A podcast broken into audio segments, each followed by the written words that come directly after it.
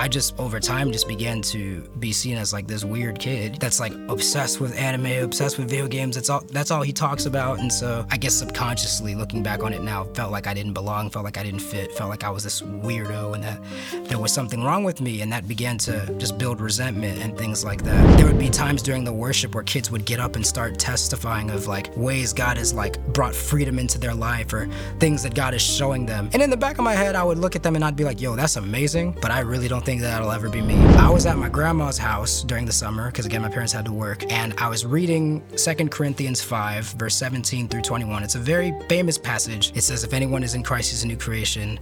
All things pass away, all things are new. I uh, skipped down to v- verse 20, and it says, We are Christ's ambassadors. The only way I know how to explain it is when I saw that word ambassadors, something clicked in my mind. And it was as if God was trying to show me that's who you are. Well, Josh, it's an honor to have you on Delafé Testimonies today. Uh, for people who don't know you, who maybe have never seen you, this is their first time seeing you. Could you just go ahead and introduce yourself for the people who are watching on the other side of the screen? Absolutely. So my name is Josh or Joshua Gayle. I'm 24 years old. I live in Silver Spring, Maryland, and um, I'm the video editor for Delafé Testimonies. Come on. Um, Josh, it, it's been a blessing to know you. It's been a blessing to work with you. Um, tell us about your testimony of Jesus, starting with your childhood. Absolutely. Um, so, I had a really awesome childhood for the most part. I grew up in an amazing Christian home with two amazing parents who love the Lord and love me. I feel like they've been telling me about Jesus since the time I first opened up my eyes, honestly. Um, not much to complain about there. In a home saturated with not just two um, parents that love the Lord, but really like took their faith seriously, like went out of their way to disciple me. My dad would always have either some kind of praise or worship music, different genres of Christian music playing throughout the house, or sermons or conferences. And my mom was always, both of them were just always going out of their way to um, really disciple me in the ways of the Lord. They've even told me that when my mom was pregnant with me, that my mom would sing over me, my dad would read scripture over me in the womb. Like, so I was in there, you know, mm-hmm. um, raised in a Christian home, been going to church since I can remember, right? I've always believed in God, I always believed in Jesus, but I remember there was a distinct time at the age of seven where I just wanted to make sure that I was saved, right? I'd always believed in Jesus, but I just wanted to make sure that I was going to heaven if I were to die. And so I remember very clearly it was Good Friday. My mom was in the kitchen cooking something. There was somebody on TV, a preacher, preaching about the blood of Jesus and the cross. And I just felt compelled to, like, okay, let's make this official. So I went to my mom and I said, Mom, this is what she told, tells me. I said, if I were to die today, like, would I go to heaven and how can I be sure of that? And so she um, just walked me through the gospel again, reminded me of, like, okay, here's, you know, God loves us. You're made for relationship with God, but we've all sinned against God. And because we've all sinned against God, we deserve hell. And but that's why Jesus came because He loves us so much that He came to die for us and reconcile us. And you know that's how you can be sure you to that if you were to die, you can you're going to heaven when you die is by be- placing your faith in Jesus, believing in Him, wow. and it's that simple. And so she led me in what I now know is the sinner's prayer, and I meant it sincerely. I believed, and I, I was born again that day. And then I, not too long after that, I was seven at that time. Not too long after that, I was eight years old. I got baptized at my old church, and um, I've been a Christian for many years. I was I was seven or eight years old. I'm 24 now, but it took many many years for the reality of what Jesus had truly done for me to really impact my life, especially when it comes to the topic of identity. Mm. Tell us about that. Yeah, that's such a young age for you to make that decision and obviously you remember and you felt what, you know, what was going through your mind and your body at that time. But yeah, talk to us about that about the process of finding your identity as a son of God. Yeah, so that happened at seven or eight years old. Around that same age of eight years old, I was in third grade at the time, and I began to befriend these group of boys that we became close really quick. Um, we had similar interests. You know, they were into video games, as was I, and they liked to draw. They actually taught me how to draw and things like that. And we would have fun, you know. But you're kids, so you're like, what, eight years old? You're in third grade. So that naturally there would be times where we're doing good as a friend group, and then there'd be times where we're kind of beefing with each other. There's some disagreements, there's something going on. But because you're young, you're a kid, so you don't really know how to navigate conflict super well. So there would be seasons where it just felt like things were very up and down. One moment we'd be cool, the next moment I would unintentionally say something or do something, and one of them would be upset, or I would be upset, or you know something like that. So it was a very up and down dynamic. I was with these group of friends for a long time, and I remember when we got into about fourth grade, um, fourth grade around nine years old, around that age, that's when a lot of us began to lose our innocence, if you, in a sense, if you will.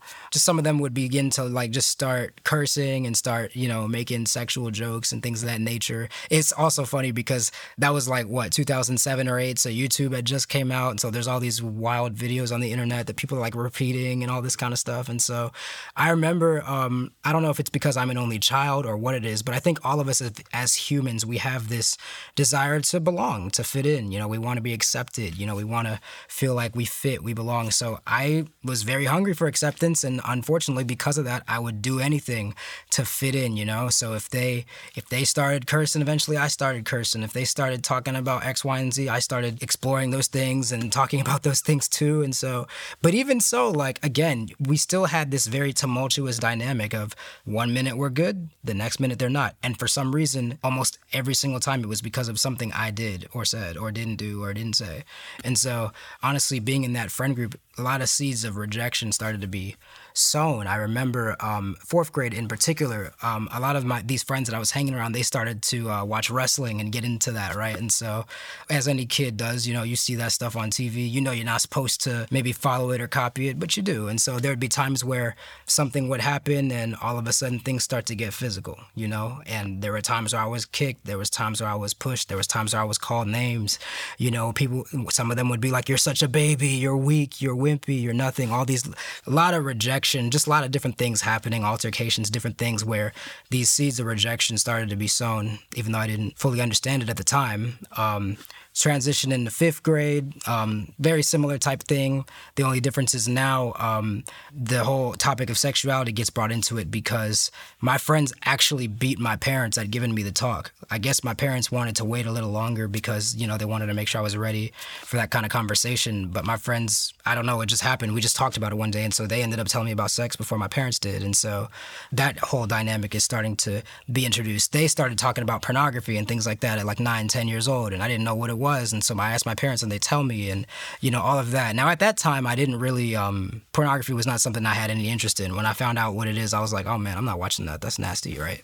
But then just, you know, little seeds of things like that would begin to be planted. And I remember going into middle school. I these same friends, we all ended up going to the same middle school. We all started out pretty nerdy, you know, into video games, anime, and that whole thing. But when we got into middle school and interesting things started happening, most of my friends started hanging out more with like the cool kids, the popular crowd. So like, you know, the group that's like more into hip hop and like urban culture and things like that. And so they may still have had a little bit of the nerdy aspect, but they started transitioning with into that crowd. But I was still very very much a nerdy kid. I still love to draw. I still love video games. I still love like drawing anime characters and like taking my drawings to school and showing them to people and being made fun of and that whole thing. So um, it was very it was a very interesting dynamic. I still would try to uh, there would be seasons in middle school where I would again where I would be cool with them and then there would be seasons where I wasn't and um this rejection thing starts getting, I guess, amplified, if you will, because I already kind of feel I'm already this weird kid who doesn't fit in. And on top of that, because I feel that way, I had a mouth on me and I got angry very easily. So the slightest comment, the slightest little thing would set me off and I would curse people out and I would do all these things. And so over time, just began to be seen as like this weird kid, you know, that like, that's like obsessed with anime, obsessed with video games. That's all, that's all he talks about. And so I really had this like feeling like an outcast thing. Now I still had friends, but I guess subconsciously looking back on it now, felt like I didn't belong, felt like I didn't fit, felt like I was this weirdo and that there was something wrong with me, and that began to um, just build resentment and things like that. Um, I wasn't an angry kid all the time. I was definitely happy a lot and things like that. But then, like whenever something would happen,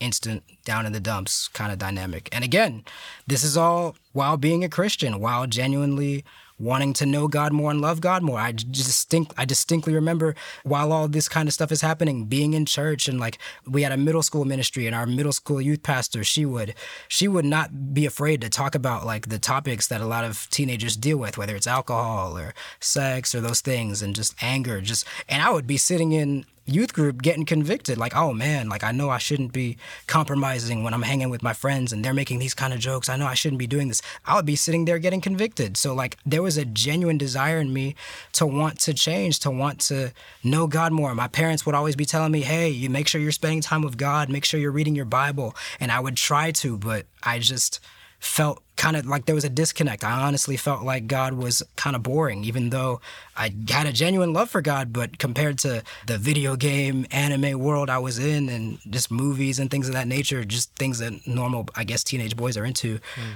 I just kind of felt, I always felt like there was this disconnect. And it was just interesting to me because I remember one time in seventh grade, we had like this, um, they call it a burn, like a 72 hour nonstop event where there was just nonstop worship and prayer and different worship teams and pastors and people from all over the country and probably even other nations came. I would be in there like genuinely enjoying myself, like, oh, I like this, you know, this is cool, you know, engaging, you know, to the best of my ability. But then, like, I'd still feel that disconnect. I'd still like be trying to fit in with my friends and not exactly be sure where I was at. So, and then on top of that, like I'm in middle school, so everyone's dating or whatever and getting into that. So I start dabbling a little bit here and there with pornography. I wasn't like stone cold addicted, but I like experimented with it a few times and, you know, on and off. But, uh, and so that element is also being introduced into this too. But then something very interesting started happening around, I'd say, eighth grade. Um, around eighth grade, um, a little bit of context. So, most of the friends that I grew up with from elementary school, they happened to be Hispanic. And so I remember when we were in eighth grade, there was this group of sixth graders that came up, and most of them happened to be black and um, they, for whatever reason, there just started to be this contention between these two groups of kids, and there would be times where fights would almost break out and things of that nature. And um, I would be hanging with my friends, and I would just see like they would be talking about, oh man, those people they always do this, they always do that, and I would see how a lot of these, um, what some people may call the ratchet folks, if you will, how they use how they would act and different things, and over time, that's where I believe seeds of like this resentment towards how do you call it like that ghetto urban crowd of um, it can include African Americans and Hispanics, but for whatever reason, for me it was more so like the African Americans, but I guess it included both of them as well. I just had that resentment building up in my heart just over time, and then. I remember when we transitioned into high school, most of my friends that I went that I grew up with that were, I went to elementary school with, they ended up going to a different high school, and um, I went to a different high school with some other friends of mine who were nerdy like me. And it was a very interesting dynamic because this high school I went to was predominantly African American and Hispanic. And it's just like a very different vibe from how we were, you know, like a lot of the hallways smell like weed. You just, you hear all kinds of things, you see all kinds of things. Mm. And we're just these three little nerdy kids just walking around. And so I remember, I believe that freshman year of high school is where the enemy really like came after me heavy. I, mind you, I already have this baggage on a subconscious level from just a lot of the rejection I've been through. I was bullied as well, you know, different things like that. And so in the back of my mind, all that's going on. And while all that's going on, I'm in a high school where I'm a small guy. I'm in this you know i'm in this space where i don't really feel like i fit and this resentment towards those ratchet people, if you will, started growing. I remember one time I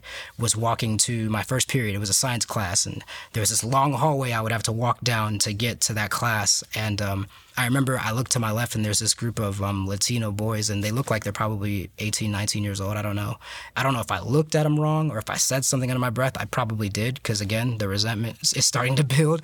Next thing I know, they surround me. And um, thankfully, nothing happened. I wasn't beat up or anything, but just little, they would, they surrounded me and would like snarl at me. And I just, just little things like that would start to, ha- that resentment would start to grow and grow and grow. And on top of that, um, one of the animes I would watch at the time, there was this one character that would be always quick to vocalize his hatred of other people. And I really believe that that show was a doorway for a spirit of hatred to really enter into my life. And the reason I say that is because I remember one one moment I was um, my mom was driving me somewhere, um, maybe from school, and um, I guess I was telling her some of the things I was experiencing and how I was feeling, and she was like, "Well, how does all that make you feel? Like, how do you feel about those kids? You know?" And I said hatred, pure hatred. And I knew subconsciously, I'm probably repeating that from that show that I was watching, but I believe it was deeper than that. I believe I genuinely felt that, but I also sincerely believed that the devil was really using all of those things to really um, just really fill me with hatred. And so I remember um, maybe halfway through my freshman year, I was just in a really dark place. I was bound by fear and insecurity.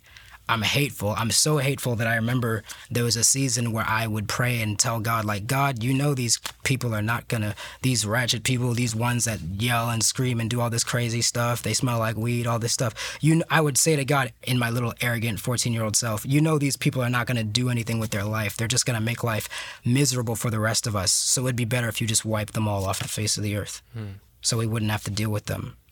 And that's just where I was at. That's how gone I was, I suppose. But on top of that, around this same time, I began to have a deep, deep addiction to pornography looking back on it now, I think there are a lot of factors as to why that was. I mean, for one thing, you're in high school and everyone's dating and sexually active, and almost every boy in high school, it seems like, watches pornography and talks about it openly and things like that. And so you have that element where it's just the natural temptation. But I also believe that on a deeper level, there was an insecurity, right? Because I'm believing all these lies about myself that I'm weak, that I'm nothing, all that.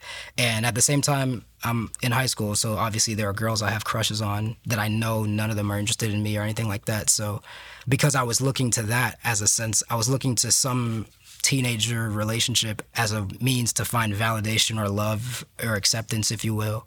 All of those factors combined, plus like reading anime, reading manga, sometimes you see ads for different things and things like that. And so I think really it became a way for me to subconsciously hide or escape from all the lies I was believing, all the insecurities, all the brokenness and just pain I was feeling mm. on the inside. And so I was addicted to pornography for, I'd say, a few months. And um, it got really bad. It got so bad to the point where I remember one day um, it was like Thanksgiving break. It was Thanksgiving weekend, right? And so I was in my family. Me and my family were in Philly visiting some cousins of mine that used to live there. And I remember one of my older cousins had let me borrow her phone to like play games and stuff. And so, what do you think I did after a while? I started watching porn, right? And I'm sorry to say this now, but I remember at the time I had um, some younger cousins. Um, so at the time I was about 14. They might have been like maybe no older than five or six, and some of them are probably younger. And I would be like watching whatever I was watching, porn or whatever, scenes from movies or whatever on this phone. And like some of my younger cousins would be coming over to me like, hey, what are you doing? And I'm trying to like hide it from them and be like, don't worry about it, not doing that good of a job. But at that point, it had sincerely become an addiction. I just did not care. I was so desperate to try to satisfy those desires or whatever have you. And so, literally days after that trip, it's Monday and I'm home at my, I'm at my grandma's house from school because she would always pick me up because my parents had to go to work. And one day my mom calls the phone that same day actually my mom calls the phone and um, she says hey uh, put jt that's my nickname on the phone. And um, she talks to me and she says hey um, whatever you do don't get on grandma's computer today. I would get on my grandma's computer to do homework but eventually obviously that's not all i would do. I would watch porn and etc she said whatever you do don't get on the computer today. It may not make much sense but it's for your own good for your own safety. Just don't do it and I was like, okay. And she's like, we'll talk more about it when you get home. And so I hung up, I hang up, I hang up the phone, and I instantly knew what was about to go down. I knew, okay, they probably found out that I have this addiction. You know, I was being careless. You know, anytime I had a device in my hand, that's what I would look at after a while.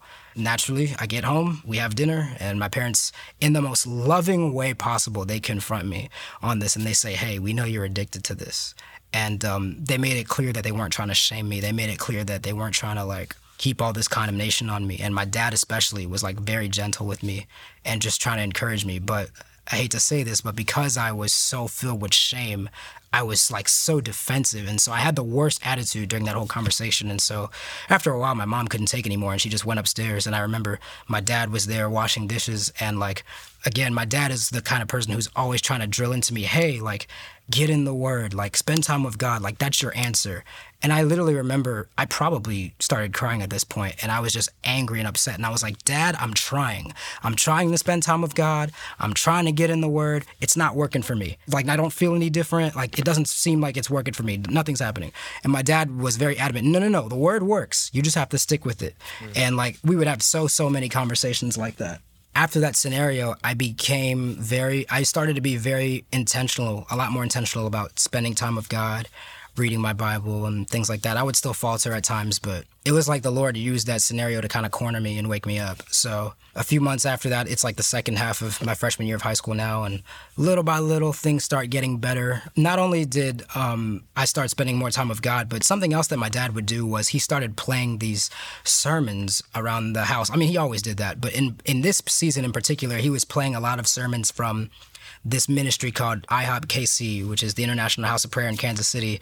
And they had this very interesting ministry called the African American Forerunner Alliance, where it was an intentional ministry where they really felt called to contend for the destiny of God on the black community. Because for a little bit of context, a lot of a lot of us that grow up in the black community, we may grow up in church, but honestly, there can a lot of times it's just a form of the culture. There's not a lot of sincere faith. There's not a lot of like people who are there who really do love the Lord. And I'm sure there are there are many that do, but then there's also many that it's just it, there's more it's more religion than anything else. It's more like just form and tradition. Mm. There's a Bible verse that says having a form of godliness but denying its power kind of thing. It was just very cultural. And so they were really contending for that and saying, no, no, no, God has more for the black community. So I started hearing all these messages from these different people on that subject. And I started seeing, I would see these little videos of like kids or teenagers or young adults, and they're praying and they're reading the word. And I'm like, okay, this is interesting. And so God is starting to like corner me. He's starting to like hit on different things. The addiction to pornography lessened. There were measures taken to kind of like prevent that as well. And um, the hatred in my heart started started going down a little bit. I still had a little bit of that resentment. I was still very guarded, you know. But um, little by little, the Lord started cornering me, even to the point where um, at my old church's youth group at the time, what the Lord started moving. Like He started. There would be times during the worship where kids would get up and start testifying of like ways God has like brought freedom into their life or mm. things that God is showing them. And in the back of my head, I would look at them and I'd be like, yo, that's amazing, but I really don't think that'll ever be me. I've tried the whole trying to get closer to God thing, and I'm just gonna be one of those guys that goes to church as a Christian, but I'm not really gonna be one of them crazy people that are on fire for God, as they say. And so that's what I would think. But again, little by little, the Lord started challenging these lies, these mindsets. And so a couple things happened. Um, close to the end of freshman year of high school, I remember one day I was I went to church and we had a guest speaker that day, or a guest.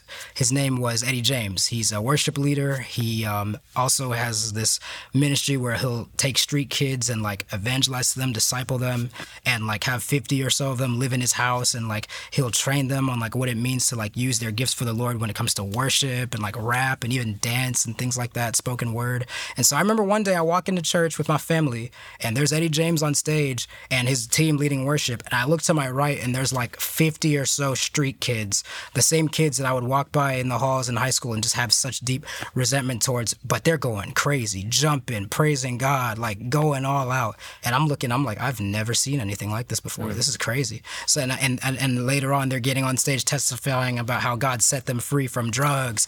They were they used to be in gangs, and God saved them and set them free. All these things, and I'm like, okay, God, I see you. You're definitely challenging my paradigm of who you can save and who you can't save, right? And so again, just that it was a process. It was a process. I I remember not too long ago looking through old journals I wrote because I would always journal through all of these years. I was journaling, writing my prayers to to God. And I remember just reading them and just seeing like the tension, right? The I'm trying to do good, but I'm struggling, or God, help me with this. So the whole time, like God was just so kind to me and so patient with me in this process. And I remember not too long after that, it was the summer of my freshman year of high school. It was around late July ish. And um, the timeline gets a little fuzzy for me, but there was one moment in particular that I remember where basically everything changed for me. I was at my grandma's house during the summer because again my parents had to work, and I was reading Second Corinthians 5 verse 17 through 21. It's a very famous passage. It says if anyone's in Christ, he's a new creation. Old things have passed away, all things are new. And the reason I was reading that passage was because my dad was playing sermons by the main leader at IHOP, Mike Bickle, a lot. And um, Mike Bickle's a great Bible teacher. He takes very dense concepts in the Word of God and makes them simple. And I remember he did this one message on identity.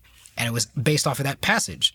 And he starts saying things I've never heard before about how, like, God doesn't just love us, He likes us. He delights in us, in our weakness. And talking about how when we become saved, we become a new creation and the Spirit of God comes to dwell within us. And that power that raised Jesus from the dead lives inside of us. Things my dad has been telling me all my life, but I guess maybe hearing it from somebody else, it, it it starts to click or the Holy Spirit was working.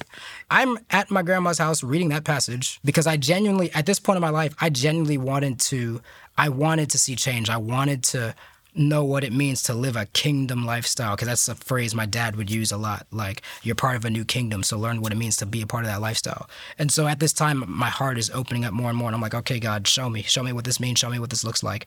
I'm reading this passage. It says if anyone is in christ he's a new creation. All things pass away all things are new. I uh, skip down to verse 20 and it says we are christ's ambassadors and i don't know how to really explain this but the only way I know how to explain it is when I saw that word ambassadors, something clicked in my mind. It was as if I was seeing things I couldn't see before. Not literally. I'm not the kind of person that sees things in, in the spirit like other people do. But I um, just started having this imagery of like Thor from the Avengers, again, nerdy kid. And so um, just this image of somebody that's royalty, right? And it was as if God was trying to show me that's who you are. Hmm all those things those kids said about you, all everything you've heard all your life, those are lies. And all of a sudden, like, for whatever reason, my mind was like, I believe this. This is true about me. This is who I am. Wow. Like, it's not the externals that define me. The Spirit of God lives within me. Again, everything my parents have been trying to tell me my whole life, it's finally clicking. This is who I am. And I'm like, oh my goodness, this changes everything. this means that, um, again, I'm not what others have said about me. I'm not defined by what I'm wearing or how I look on the outside. I'm defined by the fact that when I got born again, God gave me a new spirit and he made me a new creation. And um, something else you have to understand about me I watch animes and all these shows and movies where there's a kid who's an outcast and he like feels like he's rejected by everyone and then all of a sudden he realizes he has this power inside of him that's greater than anything anyone's ever seen and on top of that he he realizes that he's a part of a greater storyline, a greater thing that's like bigger than him. And so that's what I wanted. I wanted significance. I wanted to be a part of something that was bigger than me. And I remember when I was in high school in ninth grade, they had an anime club and the girl leading it said, Don't you wish that when you're done watching an anime, that you, you go back and you see your normal life and you're like, Man, I wish life could really be like that? Mm. Well, I believe in this moment the Lord was trying to show me that it really can be like that. He, he opened up my eyes to my identity in Christ and showed me, no, you're a citizen of my kingdom. You're not of this world. You have my power living inside of you. You have a destiny on your life. You have a purpose on your life. And man, when that when I grabbed when I grabbed hold of that, everything changed. I remember like I, I started changing what I was listening to. Used to listen to like dubstep and like all these different things. Now I'm listening to like Lecrae and Jesus culture and all these things. And I'm like spending like hours a day writing pages and pages of things God's showing me in the Word. I'm like reading the Bible for hours a day, watching Christian television for hours a day, pages and pages of notes of things God is showing me and things God's speaking to me. And by the time I got to my sophomore year of high school, when that summer was over, I was in a completely different headspace. I have my little iPod shuffle, I have my earphones in. I'm walking through the hallways. I'm like, okay, God, what do you have for me today? Completely different headspace. It was like night and day. Mm. Ninth grade, I'm this broken kid who's trying to fit in and is just really struggling. Now I know who I am. Now, mind you, I still had things I was struggling with during that time. There were still times where I would stumble with lust or stumble with like fear or just, you know, doubt or whatever have you. But God had definitely done a work in me some months later, I got linked up with these Christian friends, and they were who were on fire for God. One of them I knew before he got saved, so I was actually shocked to see him there because I didn't realize the Lord had done a work in his life. Not long after that, we began to be really passionate about sharing the gospel at our high school and like seeing kids come to faith. And um, yeah, that junior year, like the Lord had moved in a powerful way in, in my church. Right before junior year started, a guest had come and we had a conference, and the Holy Spirit was really moving, and evangelism kept on being highlighted. And so I remember that junior year, we were just like, we were going crazy, just like evangelizing to everyone. We saw some people get saved. We even saw a couple people get healed there was this movie that had come out at the time called Holy Ghost with um, Todd White and some different people, where you would see them like going around laying hands on people, prophesying, and so we were going for it, man. It was actually really amazing. But the one thing that was still a struggle for me was condemnation, and the reason that was was because every time I would try to tell somebody about Jesus and clench up because of fear or something like that, instantly condemnation would just hit me heavy. And I knew better. I knew like, okay, I'm not defined by what I do. I'm defined by the, you know, the blood of Jesus. The Jesus shed his blood and made me righteous. I no longer have to approach God because of what I do, but what he did. I'm still the righteousness of God in Christ Jesus. But it was still a struggle just to get over that. And I remember as months would go by, especially going into my senior year, this continued. I remember my senior year of high school, a similar thing had happened. Over the summer, the Holy Spirit had really, some of us were struggling, and the Holy Spirit had restored us. In that senior year, we became very passionate about evangelism again.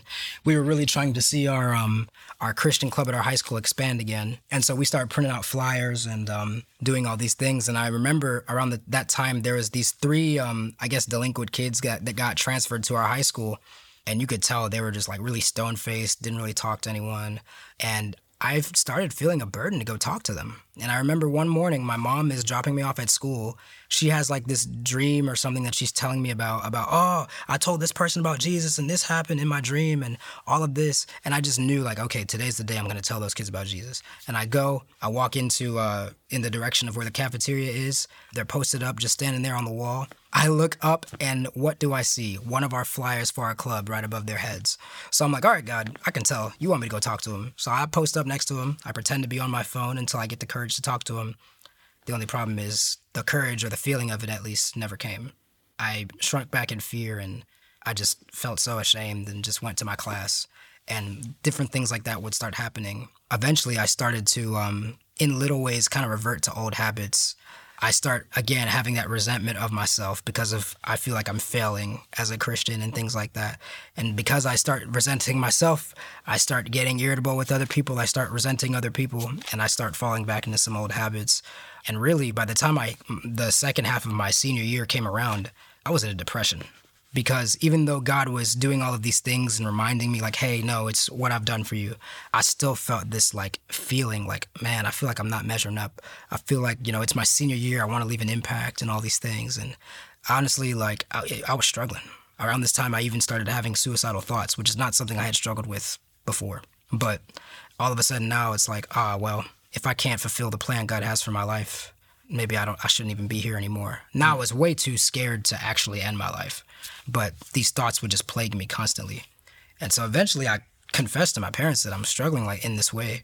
And my dad basically says something to me and he's like, You gotta remember who your father is. You gotta remember like your identity and again, your identity in Christ. It seems like my whole life has always come back to this one concept of identity. And so little by little I start to come out of that depressive state I remember I had a graduation party because I had graduated high school, and um, I had an unsaved friend be the MC at this party because he was like, just had such a dynamic personality. And I remember towards the end of the party when it's time for everyone to share some encouraging words about my life and how I've impacted them and stuff. He says, Man, when I tell everybody, hey, y'all know Josh, they say which one. I always say Christian Josh because and as soon as I say that, they all know who I'm talking about. Because this dude is always like telling people about Jesus. And honestly, that meant a lot to me. I felt like my senior year, I was failing. I wasn't really, there were so many missed opportunities. I felt like to share God's love with people. And I felt like I was just taking L's left and right. But God used this party, used this unsaved friend and all these people to let me know you're doing better than you think you are. Hmm. And to remind me that I was His and that ultimately my identity is in him. And so eventually I got out of that season.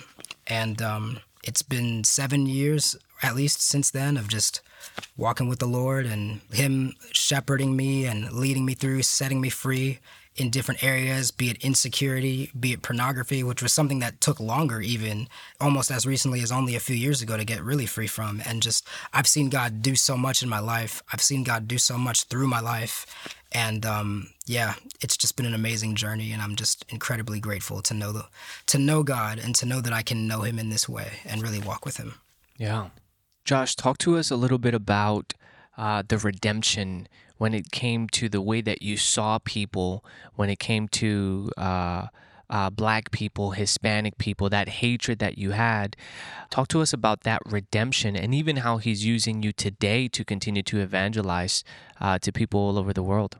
Absolutely. Um, yeah, you know, it's interesting. When I had that encounter with God, when I first got awakened, he definitely did something in breaking that hatred off and um, helping me to see people through his eyes. But it wasn't until maybe 2016ish around there that I re- that the Lord really began to take me on this journey of um, seeing people the way He sees them. He began to show me. Um, in 2016 is when all these police involved shootings and things started happening, and it was all over the news and everything, and everyone was talking about it. And I remember that um, these uh, the Lord used that whole season to really confront some mindsets I had. You know, I would find myself thinking things like, well, if they weren't so ratchet and if they didn't do all this and that, they wouldn't get shot and all these kind of things. And um, my parents would start to tell me, you know, like racism still exists today, like, you know, on a systemic level and all these kinds of things. And I mean, that's a whole nother conversation, but basically, I would very much like say, no, that's not true. And I would get very prideful and defensive and angry. And really, what the Lord began to show me was that I had some undealt with resentment towards urban people in general, but especially African Americans. And um, the only reason I can really think as to why that is is because eventually after i got awakened and i just saw so many examples of amazing like hispanic people in love with jesus and like just some of the most loving people you'll ever meet and everything like that and i guess in my experience i didn't see as many African Americans truly walking in that. And I suppose maybe that's a reason why it took me longer to deal with that resentment. But the Lord just started really softening my heart and confronting me and through a variety of ways, a variety of things I began to watch where he just started showing me like, no, there's more to this than you think there is. But also he began to show me that you know, a lot of these people that come from these walks of life, they've been through things like you have. And in fact, a lot of them have been through things way worse than you have.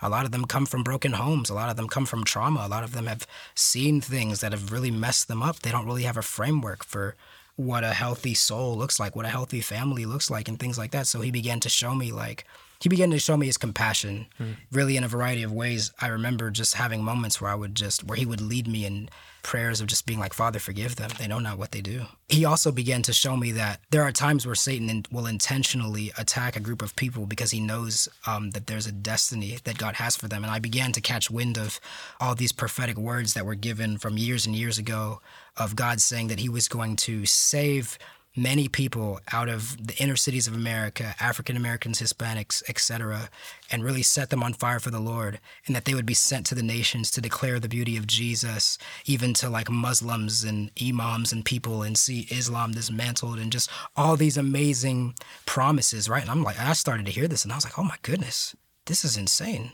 And so, really, the Lord began to take me on a journey of just in my own life forgiving and really helping me to see with his eyes. And, you know, when it comes to issues like this, they can get very dicey and there could be a lot of details and, oh, what about this? What about that? But all I know is the Lord began to show me his heart for these people to the point where now, um, I remember a couple of years ago, I uh, heard about this movement called Black Voices Movement, who's which is a movement that's under the Circuit Riders, which is a missions organization under YWAM that's centered on Gen Z and millennials and really reaching them with the gospel and helping them to see that they can reach their generation through some friends and pastors I knew. I got connected with them, and now it's to the point where I have, for whatever reason, God's linked me up with them, and I've had the honor and the privilege of just collaborating with them and hosting different events. I remember back in March, we had an event for for high schoolers. I had a dream where me and a friend of mine were laying hands on high school kids and praying for them. And Black Voices was on stage leading worship, and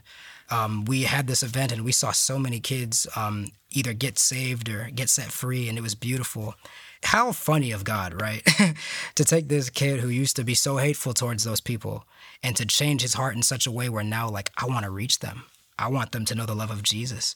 I know the I know the devil's after them because there's a plan and there's a destiny on their life, and I want to see them get saved and I want to see them get set on fire for the Lord. And I'm happy to say that now, like I've met so many African Americans and just minority groups of and people from those groups that are just on fire for the Lord, doing amazing things in their generation, and just seeing God move. And so, yeah, I mean that's just the nutshell of how He really redeemed that for me.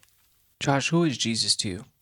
Man, Jesus. Um, well, first of all, he's God. He's the Almighty God. He is the one who lived, died a sinner's death, even though he was sinless so that I could be made righteous, so that I could know him. I will also say that Jesus is the most fascinating, beautiful, glorious person ever. You know, again, I'm this nerdy kid, so I used to watch anime and all these things and see all these big old superheroes with all this power and things like that. And my dad would always try to tell me, like, hey, you know, Jesus is more of a hero than all of those guys put together. And I'd be like, yeah, you're right. But you know, these guys have it going on. But um, when the Lord really awakened me 10 years ago and showed me my identity in Christ, he also awakened me to his beauty. I would be like watching sermons from IHOP and people would be talking about like the throne room of God and just how, you know, Jesus is seated at the Father's right hand. His face shines like the sun, his eyes are like fire. There are verses that say there's lightning shooting out of his hands and just I don't know how else to explain it, but I just really began to I really began to get a vision of the beauty of Jesus and just how amazing he is, how powerful he is, how glorious he is, and how, in spite of him having all that power and, and all that glory, he is so full of love and tenderness and kindness. So, Jesus is the most beautiful, the most glorious person ever. And um, he's also my shepherd. And it's funny because that's something that I'm a church kid, so I grew up hearing Psalm 23 all my life. My grandma made me memorize it when I was a kid.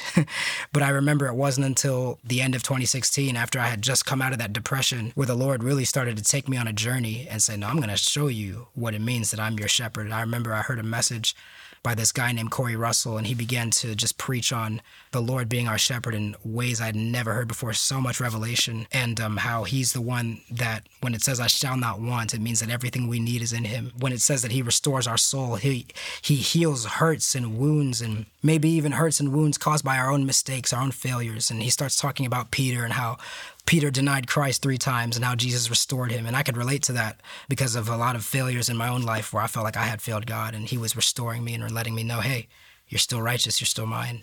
Even the fact that he leads us in paths of righteousness, meaning he is the most perfect leader, his leadership is perfect. I remember not long after that season, my, my family transitioned churches because there was a church split. And then not long after that, the new church that I started going to experienced a church split of its own.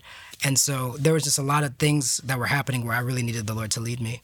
And I can attest to you, what, seven years later, that his leadership is perfect and that Jesus really is our good shepherd. We can trust him. We can look to him for all that we need.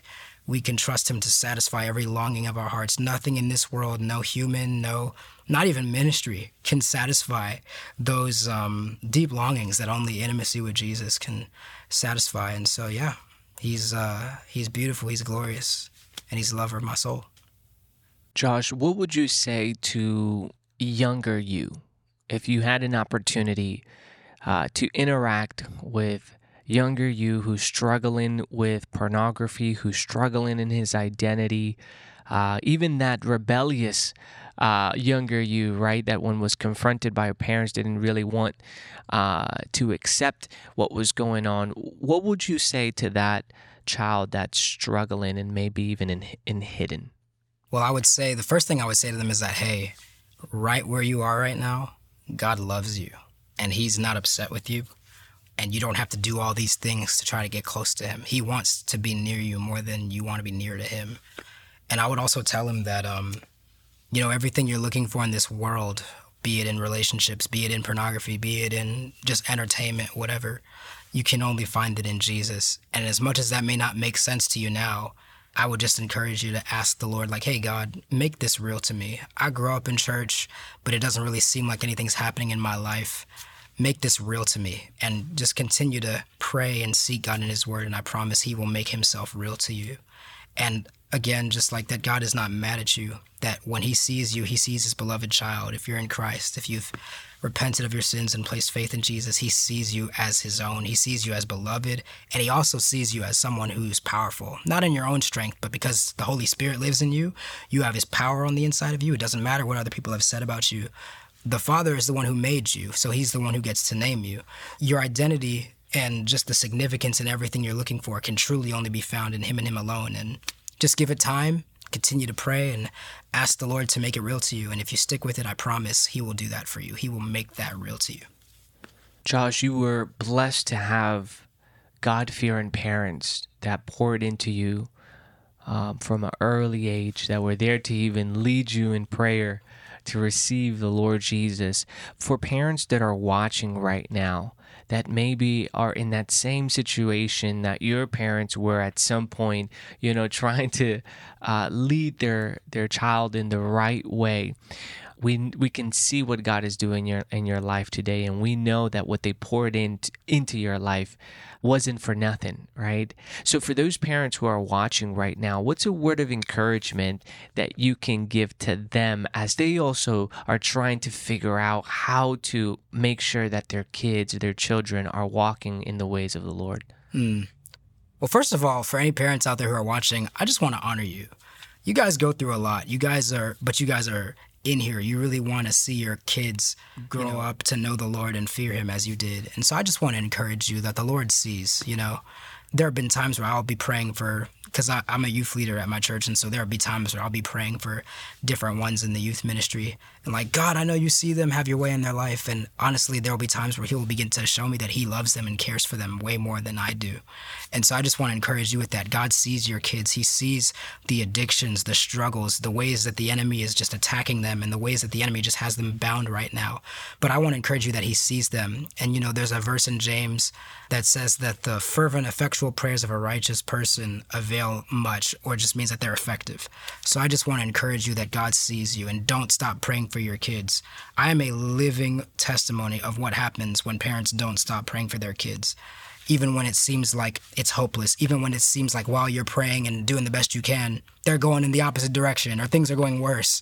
But the other thing I would also encourage you is to, um, as you're praying for them, entrust them to the Lord's hands. You know, I love the fact that parents a lot of them anyway that know the Lord, they take discipling their kids seriously. But I also believe that there's a component where you just have to let them have their own journey and come to know the Lord for themselves. I think sometimes in our zeal, we can try to like push things. And I believe there's a bit of that that's good. But then after a while, I think we just have to take our hands off and say, okay, God, they're yours. I'm just going to trust that you're going to reveal yourself to them like you did to me. And so I just want to encourage you to just keep being faithful. The Lord sees. And um, there's a verse in Isaiah that says that those that wait on the Lord will renew their strength. There's a verse that in, in Galatians that says that um, to not grow weary of doing good, for at the right time we will reap a harvest if we don't give up. So I just want to encourage you to just keep praying, keep loving on your kids. You know, sometimes more than the words we say, oftentimes how we live can be the best witness to them. So I would just encourage you to just keep praying and keep on loving them well. Josh, do you have any last words for people who are watching your testimony right now? Yes. Um, I kind of want to talk to two groups of people. One group of people is maybe you're watching this testimony and you didn't grow up in a Christian home, or maybe you know a little bit about God, a little bit about Jesus, and you just happen to watch this video and you're like, oh, this is very interesting, everything that this guy is saying. And I just want to encourage you that, like, God is real. He is real. Jesus is real. I'm not sitting here in this chair just talking about theory. I'm sitting in this chair talking about how the God of the universe revealed himself to me in a real way. And um, as I've had the honor to just edit these testimonies for Delafé, I've heard countless stories of people from various walks of life who the Lord is just encounters them with the reality of who He is. With some of them, it's dreams and visions. Some of them, it's just a thought that enters their mind. Some of them, it's as they're reading the Word. Some of it is you know, a lot of other ways. But I just want to encourage you God is real and He does love you. And um, everything that you're looking for in this life to have purpose, to have destiny, to be satisfied, to be loved, to feel like you belong, maybe some of us don't think about death so much, but I think most of us want to know that like when we die, like we're going somewhere and that we're not just purposeless. And all of that is found in Jesus. He loves you. He died for you. He died for your sin, but he died for you because he want he saw you as valuable and he saw you as worth dying for. And he just wants you to come to know him. Um, the word repent means simply to just change your mind, to change your mind about, okay, I'm going this way, from thinking that, okay, I don't need God in my life, everything's good. But even if everything's good in your life, you are going to stand before God one day and have to answer for how you've lived for your sins. And I don't know about you, but I would rather receive Jesus' payment for my sins than have to pay for them myself. And so I would just encourage you that God is real. Jesus loves you. He died for you. And if you ask Him to make Himself real to you, He will. Um, but the second group I want to talk to is believers, specifically church kids. Maybe you're a young person watching this. Maybe you're a child. Maybe you're a teenager. Maybe you're even a young adult. Maybe you've grown up in church all your life. You might even be saved, but you resonate with that part of my testimony where there's a disconnect. You're trying to read the word, but honestly, God is boring to you compared to the things of this world. And maybe you don't see that as a problem, or maybe you do. But I just want to encourage you that God has more for you. And everything you're looking for, you can only find it in Him. The things of this world, they'll make you happy for a moment, but they will not give you true, lasting joy. And for those of you out there who have been rejected, or maybe you've been bullied, maybe you're being bullied right now, I just want to encourage you God sees you and that you are not insignificant. I don't care what voices you hear in your head, I don't care what people have said to you or about you. You are not insignificant. You're not a reject. You're not an outcast.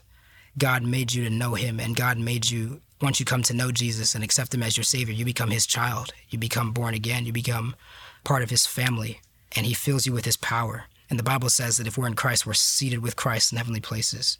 That means we're royalty. That means that we have a purpose and a destiny far beyond anything of this world.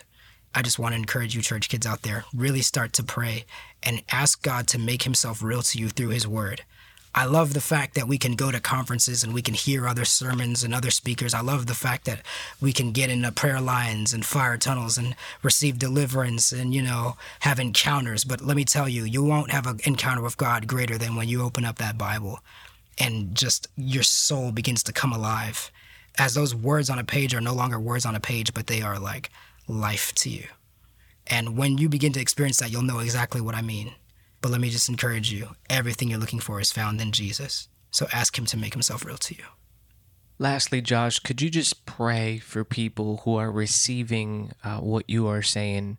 Um, and for those even that are struggling in some of those same areas that maybe they're connecting to that you've struggled with in the past?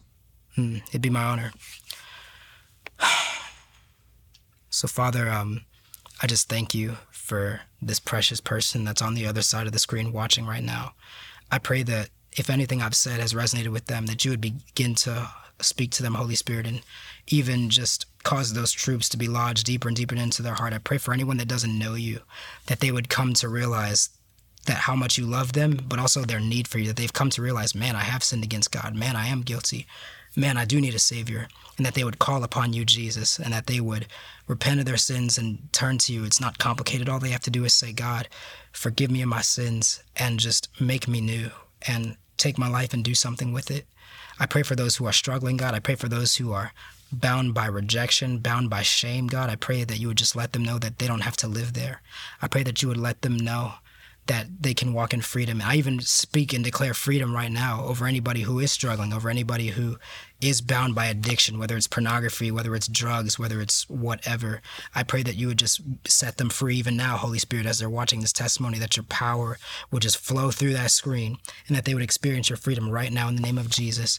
I come against any voice of the enemy, any accusing voice, any voices of Satan, the accuser that's trying to condemn, that's trying to whisper lies. I silence those voices right now in the name of Jesus.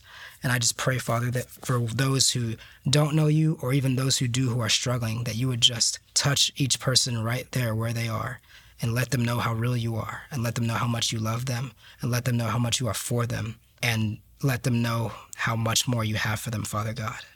In Jesus' name, amen.